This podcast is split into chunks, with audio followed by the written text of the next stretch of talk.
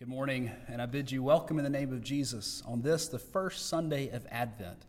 You know, every Sunday in Advent, we will be lighting the Advent wreath, a, a new candle, as we look forward to finally on our Christmas Eve service lighting the Christ candle.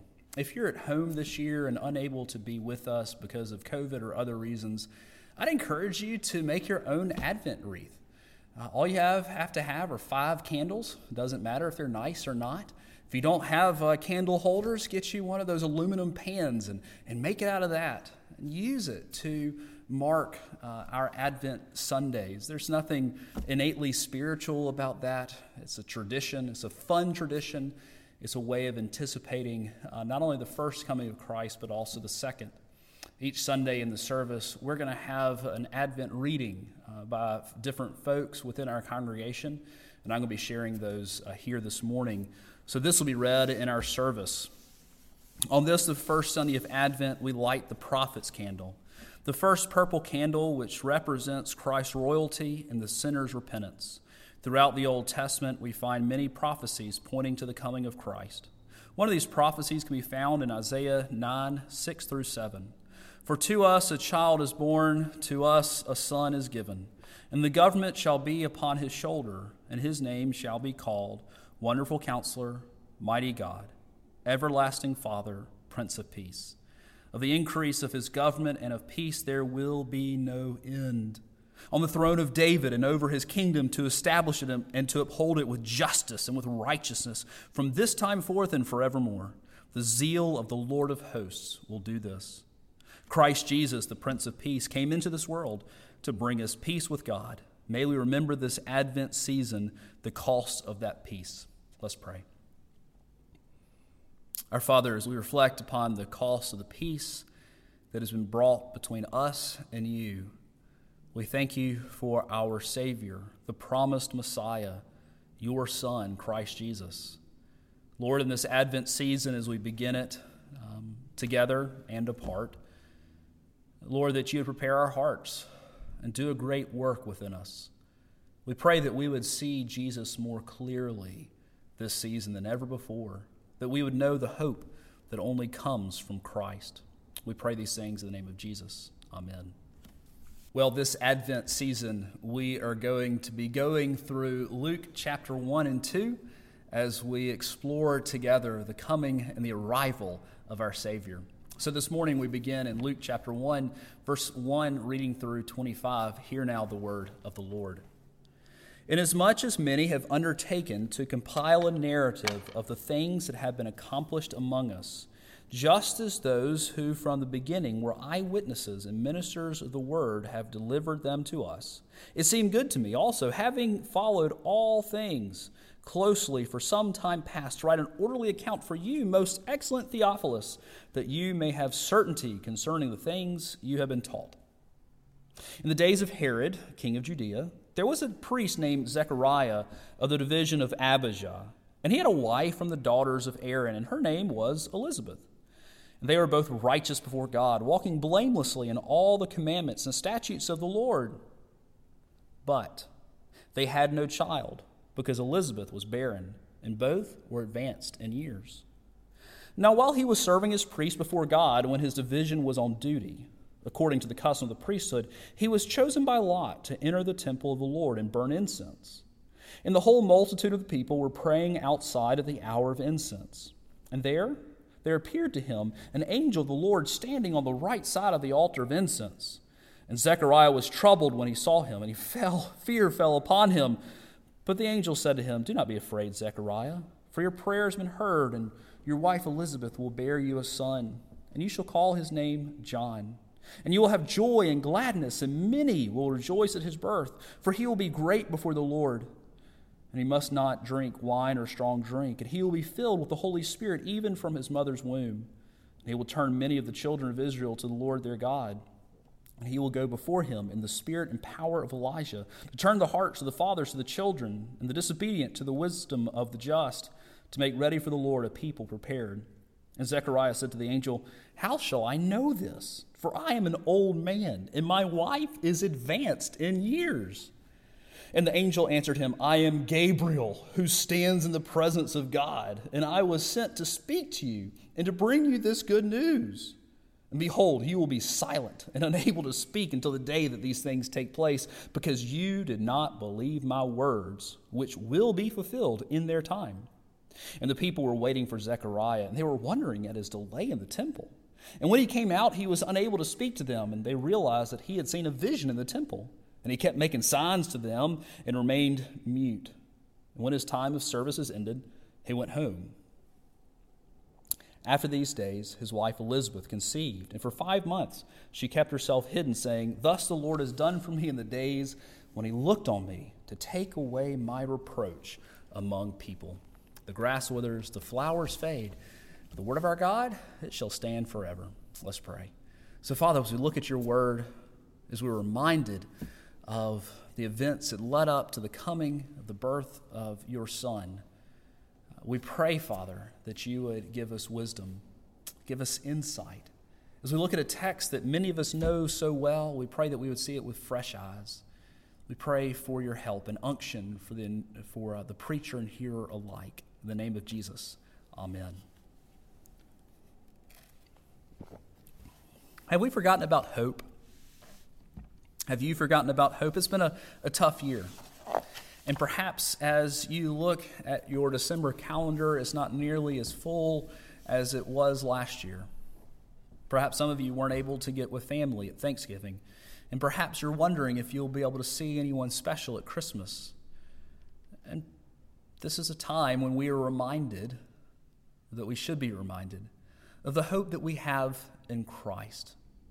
Right? As, as so many of these things are stripped away from us, it reminds us again of why we celebrate Advent and why we celebrate um, the coming of Christ. You know, for the believer, there's hope in the midst of hardship because our Savior has come into this world to save us from our greatest enemy, our sin. Do you need hope? Let's be reminded together of the hope we have in Christ this morning. We are introduced in this passage to a couple who needed hope Zechariah and Elizabeth. Barrenness was the theme of their song and not joy. They were godly people. In fact, in verses 5 through 6, we see as we're introduced to them, there's nothing negative said about them, right? Only positive. They're both to be declared to be righteous for the Lord, walking blameless before Him in all His commandments and statutes. That doesn't mean they were perfect. It just means they were godly, right? And, and Luke goes out of his way here to show us that there's nothing wrong in their lives. Their walk with Jesus was healthy. But then there's a disconnect, right? We're reading along, and verses 5 through 6 sound so good. And you think, man, I, I want a life like that. And then he throws us for a loop and he shows us the tension. He shows us the conflict. He shows us the problem. Verse 7, we read, But they had no child because Elizabeth was barren and both were advanced in years. What a blow. What a blow to be barren. They had no children.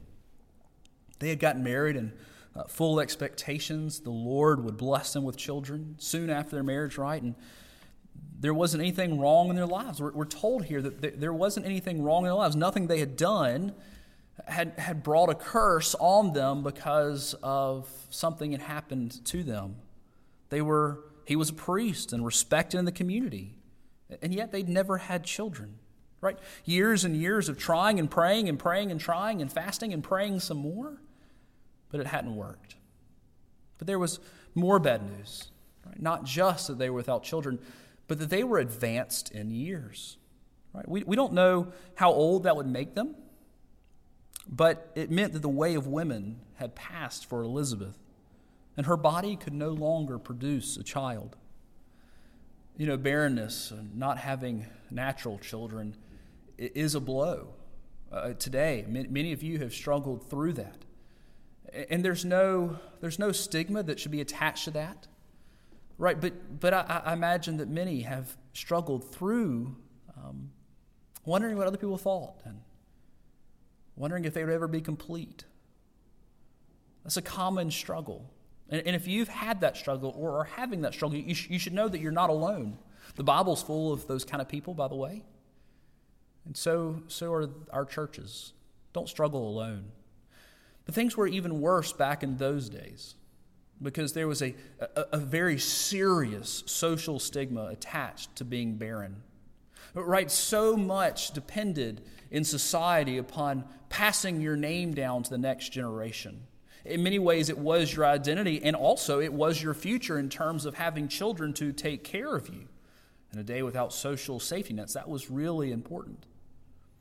But most often, much like blindness was seen as a curse from God, or, or much like if there was some disability, people, um, not from a biblical perspective, but from a worldly perspective, would look and say, well, they must have done something wrong, or their parents must have done something wrong. And so the same thing with barrenness. People would have thought it was a curse from God. And so Elizabeth, you know, walking in the marketplace, there would have been, there would have been, oh, bless her heart, you know, or, hmm, I wonder what she did. There's got to be more to that story.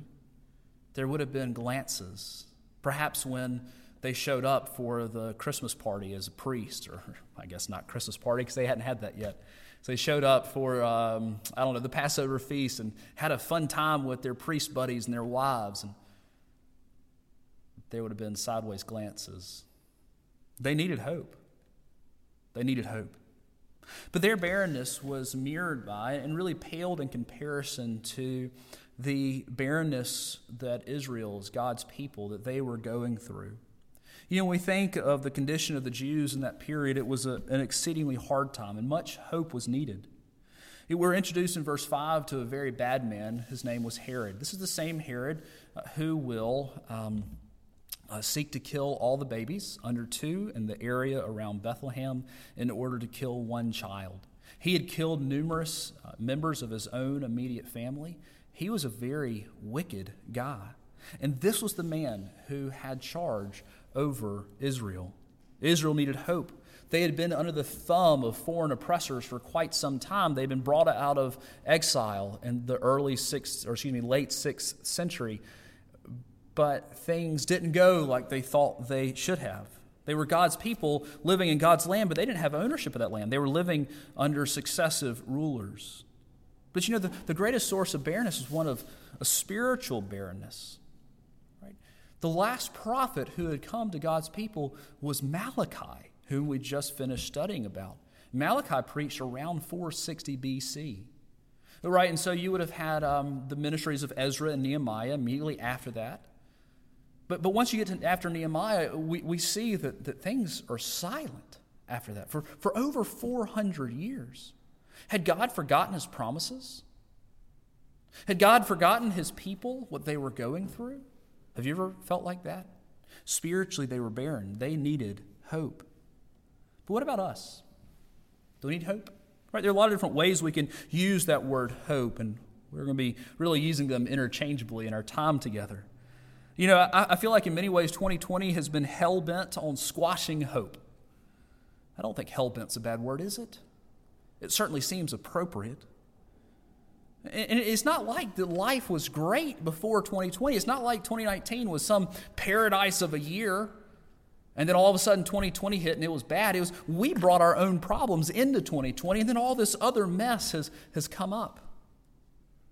Many of you have in your lives struggles where you need hope that have nothing to do with the pandemic and the election season and, and all the craziness of this year. Perhaps some chronic illness to problems with your marriage or your family, struggles with temptation or uh, alcohol abuse. Do, do you find yourself drinking more than you should? Call me, let's talk, right? Do, do you find yourself uh, scanning through the internet and finding things you, you shouldn't? Call me, let's talk. Right? There's hope. There's hope in Jesus. We all struggle with things that are hard, from broken trust to scars from our past. Do you find yourself embittered against family members? Do you find yourself um, at conflict of over even have, how to handle the COVID season? Call me. Let's talk. There's hope in Jesus. You know, the ultimate hope, though, that was needed and that we need is because uh, apart from Christ's coming, we, we are not at a right relationship with God. Our greatest enemy is our own sin, our own guilt. See, our own sin our actual sins, those things we think, say, and do, and the things that we should do that we don't. And then the guilt that we inherit from our father and mother, um, you know, descendant wise, uh, Adam and Eve. And there, there, it was called original sin. We have a real problem, and it's not something we can do anything about. There aren't enough good works. You could fill every moment of every day with great works, and even if they were untainted with sin, they still wouldn't make up for the bad things that we have done. That there's no hope in us for dealing with our sin. We, we need hope that is outside of us. You know, these books that tell you just to look inside and believe in yourself. Y'all, those things are full of trash, right? If, if I'm the best in my life, then ooh, I'm in a world of trouble. Hope, true hope, I need from outside me because I'm the problem. Well, so we see that hope is needed. We also see that hope is coming. And for us, hope, is, hope has come. In verses 8 through 17, we see that hope is announced. And first, it's announced for our godly couple, Zechariah and Elizabeth. See, Zechariah was a priest, and we find him serving as a priest in verse 8. Now, the way it worked is because there were so many priests in this day, you know, you had to be of the tribe of Levi and then of the line of Aaron in order to be a priest. But there were so many by this point that the way that it worked is that they had a semi annual rotation. And for two weeks every year, people would, uh, um, priests who lived all over the, the place, they would travel to Jerusalem and serve for two weeks. Now, there's something really special, though, and that is that, uh, that you would draw lots. See, not everybody got to go into the temple, the temple itself. There was a lot that priests had to do from slaughtering the animals to getting the animals ready to uh, preparing all of the, the logistics that needed to be done. There was a lot to be done. But only one person on a daily basis would get to go into the temple itself. And it was a, a great honor. And so what they did is you would draw, they would draw lots, and if your lot was drawn, you would get to go into the temple that day. But, but here's the thing: you could only do it one time, only one day, and after that, your name would be taken out of the draw. Not everybody got to go in in their time of being a priest, but on this day, the lot was drawn for Zechariah. And so we hear Zechariah burning incense in the temple directly before the curtain that divided the holy place from the most holy place. The most holy place was where the Ark of the Covenant would have been if it came back from exile, which it didn't. The Ark of the Covenant was supposed to be there, and, and so you would stand on the other side of the curtain and, uh, and you would minister on that side. You could not go into the other side. And each day, fresh incense was put on a special tray or table, an altar, where it was burned before the Lord, following a very specific formula. And so, when they would light this stuff, it would fill the temple with smoke, symbolizing the prayers of God's people going up before the throne of God. And when the priest did this, as he, after he had lit the incense, he would grab hold of the horns of the altar. There were four horns on each corner, one corner, one horn Uh, of the altar, he would grab hold of it and lift his eyes to the heavens and pray for God's people. So, this was the one time he got to do this. So, here we, here we have Zechariah. Put, your, put yourself in his shoes. A godly man who wanted all his life to have children and then all his life to, to do this. And now he is finally doing it. And what happens? Verses 11 through 12 much more than he bargained for. And there appeared to him an angel of the Lord standing on the right side of the altar of incense. And Zechariah was troubled when he saw him, I'll say, and fear fell upon him. An, an angel appeared before him. Now we'll find out this is Gabriel, who will also be announcing good news to Mary and Joseph that they'll be having a baby. But put, your shoe, put yourself in Zechariah's shoes. Bam, there's an angel standing right there. All and, and you had never heard of this happening. This has not happened ever, at least in a long, long time that we know of. And all around in the temple, there are images of angels, but here is the real thing. And it was fantastic news for Zechariah. Verses 13 through 14a says, But the angel said to him, Do not be afraid, Zechariah, for your prayer has been heard, and your wife Elizabeth will bear you a son, and you shall call his name John, and you will have joy and gladness. And this is a side that I've just thought about now that I'm reading this again. Uh, you know, Elizabeth had been barren for apparently a good long time. And it says that your prayer has been heard. Did John continue to pray for a child after his wife went through menopause? I doubt it. I don't know. Maybe. But uh, if he didn't, that, that means that this prayer that was prayed, that has been heard, was one that he had prayed a long time ago. You know, it, it's amazing. You never know when God's going to answer your prayer. Even if it's a prayer you prayed one time 20 years ago, He may be honoring that prayer now or sometime in the future, which means don't give up. Don't lose heart. Be persistent in prayer. Anyway, so he has great news, great news for Zechariah and Elizabeth because now Elizabeth, old, old as dirt Elizabeth, she's going to have a child. Not only a child, but a son, an heir, one who will carry on the family line. Their barrenness has come to an end. They have hope again. The reproach of the community will be gone. You better believe that they'll have joy and gladness. Hope has been announced to them. But there's more announcement of hope here as well, and that's for all of God's people. Look at verses 14 through 17 again. And you will have joy and gladness, and many will rejoice at his birth. For he will be great before the Lord, and he must not drink wine or strong drink. And he will be filled with the Holy Spirit, even from his mother's womb. And he will turn many of the children of Israel to the Lord their God. And he will go before him in the spirit and power of Elijah to turn the hearts of the fathers to the children, and the disobedient to the wisdom of the just, to make ready for the Lord a people prepared. Hope has been announced and proclaimed for God's people. Right? We might not immediately pick up on what's going on here, and that's just because we don't know the Old Testament as well as we should. But, but this is a clear reference to something we just studied a few weeks ago at the end of Malachi chapter 4. We read, we read that great news that is pointing to this exact moment. Behold, I will send you Elijah, we just heard that, the prophet, before the great and awesome day of the Lord comes, and he will turn the hearts of fathers to their children and the hearts of children to their fathers, lest I come and strike the land with the decree of utter destruction. Did, did you hear that? This angel is telling, or Gabriel is telling um, John, uh, excuse me, who are we talking about? Zechariah that, that would have been foretold the last time that a prophet spoke in Israel. Now, guess what? It's going to happen. This is great news. See, the Messiah, this meant that the Messiah was coming. The time of waiting was over. The Redeemer was coming to save his people because the forerunner had been announced. And guess what, Zechariah? You and Elizabeth, you get to have him. He will be your child. What will he do? Oh, he's got a great ministry ahead of him. He's going to call God's people back to repentance. He's going to turn the hearts of God's people back to the Lord and prepare the way for the Lord. As one fellow preacher announced or pointed out to me a while ago, he said, He's going to remove the obstacles from the hearts of God's people to make a highway into their hearts for salvation. Hope has been announced, not just for Elizabeth and Zechariah, but also for all of God's people. But this, of course, is not just an announcement for them, but is an announcement for us as well, even though we're not living this long ago.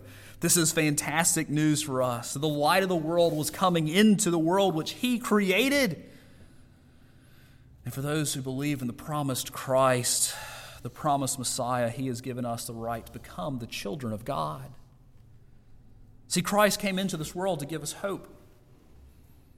He has come into this world to give us hope, hope even in the midst of barrenness, whatever that barrenness looks like for you. He doesn't always relieve the source of our struggle, of the, the point of tension in our lives, barrenness, and whatever it looks like, but He does cause us to get through them. But this area of our sin, He deals with finally and totally and completely upon the cross. See, here is the one who is being foretold, this messenger of the Messiah, John the Baptist, who will declare and pronounce the coming of Christ, prepare God's people for him. The one who has come, the Lamb who has come to take away the sins of the world. Praise be to God. Oh, my friends, he would come for death. The Messiah would. He would come for death. Not for their death, right? They had rebelled against him. Why shouldn't he? But instead, he would come for his own death, that through his death, we might have life. My friends, God offers you hope in the midst of your barrenness, light in the midst of your darkness, joy in the midst of your gloom. Well, we've seen that we've you know, needed this hope and that hope has been announced. What's going to be the response? You know, people respond to news differently, don't they? Uh, I shared a few weeks ago about the time in, uh, during Hurricane Katrina uh, in college. Well, um, let me share a little bit more about that. So, uh, there were five guys living in the house together, and we knew the hurricane was coming. Uh, I went and got some food and some water. I didn't know how bad it was going to be. Others looked at me like I was crazy when I walked in with a big pack of matches because that's all they had. Uh, and then the tornado sirens started going off. And you know, Tuscaloosa is bad for tornadoes. You don't mess around with tornadoes in Tuscaloosa. But, but amongst all of us, there were radically different responses. See, Alex and I, we went down to, uh, we kind of had this half basement where the old furnace used to be. We, we went down there in order to be safe. Jake was upstairs watching TV, and I'm pretty sure it was ESPN. One of my, uh, my, my roommates, Dave, was at a party, a hurricane party. And then my other friend, my other roommate, Robert, was, I, think at this point, he was on the roof trying to fix a hole. He was in the, on the roof, or we are trying to figure out how, how to get up there. We all responded differently to this news, and we see in this text different responses as well. well first, we see that Zechariah didn't believe it. Verses 18 through 20 say, and, and Zechariah said to the angel, How shall I know this? For I am an old man, and my wife is advanced in years. And the angel answered him, I am Gabriel. I stand in the presence of God, and I was spent, sent to speak to you and to bring you this good news. And behold, you will be silent and mute and unable to speak, excuse me, silent and unable to speak until the day that these things will take place, because you did not believe my words, which will be fulfilled in their time. You ever heard here a uh, seeing is believing? it doesn't really work like that, right? Here's an angel. He's in the temple, he's praying to God, there's incense everywhere, and then an angel standing before him, probably lighting up the whole room, and he does not believe what the angel Gabriel says. Now, this doesn't mean that Zechariah is not a believer or that he's not godly. We've all done this, right? Well, as a result of his unbelief, Gabriel looks at him and says, Look, you dummy, I'm an angel. Not just an angel, I'm Gabriel.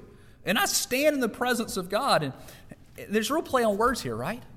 Because when you're standing, I mean, here, here is um, Zechariah standing in the temple, and if you're going to stand in the presence of God anywhere on earth, it's going to be there, in the place of God's special presence. But Gabriel, he stands in the real presence of God, not the one tied to space and time of the temple in Israel, but in the heavenly courts. And he's been sent from there to here to proclaim this good news. And look, dummy, you didn't believe me? Guess what? Well, you're just not going to be able to speak or hear until it's time for Elizabeth to have her child.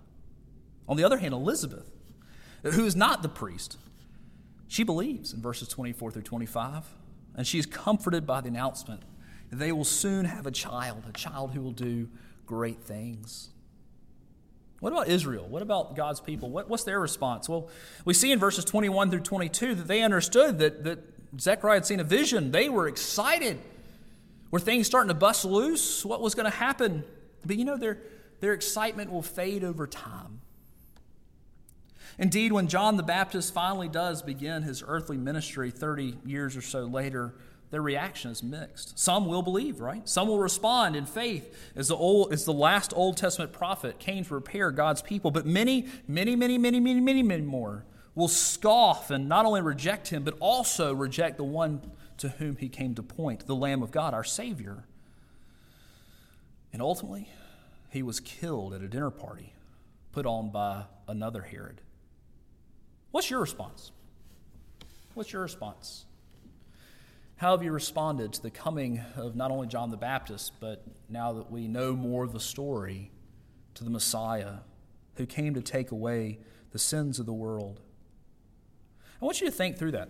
Right? How have you responded and how do you continue to respond? I mean, first, we have to think in sense of salvation. Have you responded to Him in faith? But, but also as believers, what do we react more to? You know, 2020 has just been a year of reaction.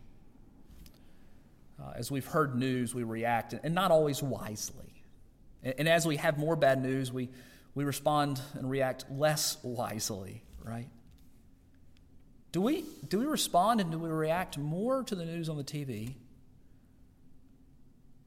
or more to the coming of Christ and the good news that we have in this word? What rules our lives? Are we trying to find our hope in this world? My friends, we've seen this year in spades that's not going to do it. And yet we keep seem to be trying. See, see, we're holding out hope, desperate for 2021 to be better. What, what happens if it's not? What happens if it's not? Where is our hope? What is our hope in? Whom is our hope in? Our only source of hope in this world and the next is Jesus. Not a, not a politician, whether it's a Democrat or Republican. Our hope's not in a, a vaccine. Our hope is in Christ. May we hope more fully in Him. As we look forward to that day when, when our hope is fulfilled finally and fully, when Christ comes again, right? When our faith will be sight and our prayers will be praised. And so we pray, Come, Lord Jesus, come quickly. Amen. Let's pray. Father, uh, give us hope in this season. Help us to look to Christ, our hope. We pray these things in the name of the Father, Son, and Holy Spirit. Amen. The grace of the Lord Jesus Christ and the love of God and the fellowship of the Holy Spirit be with you all. And all God's people said, Amen.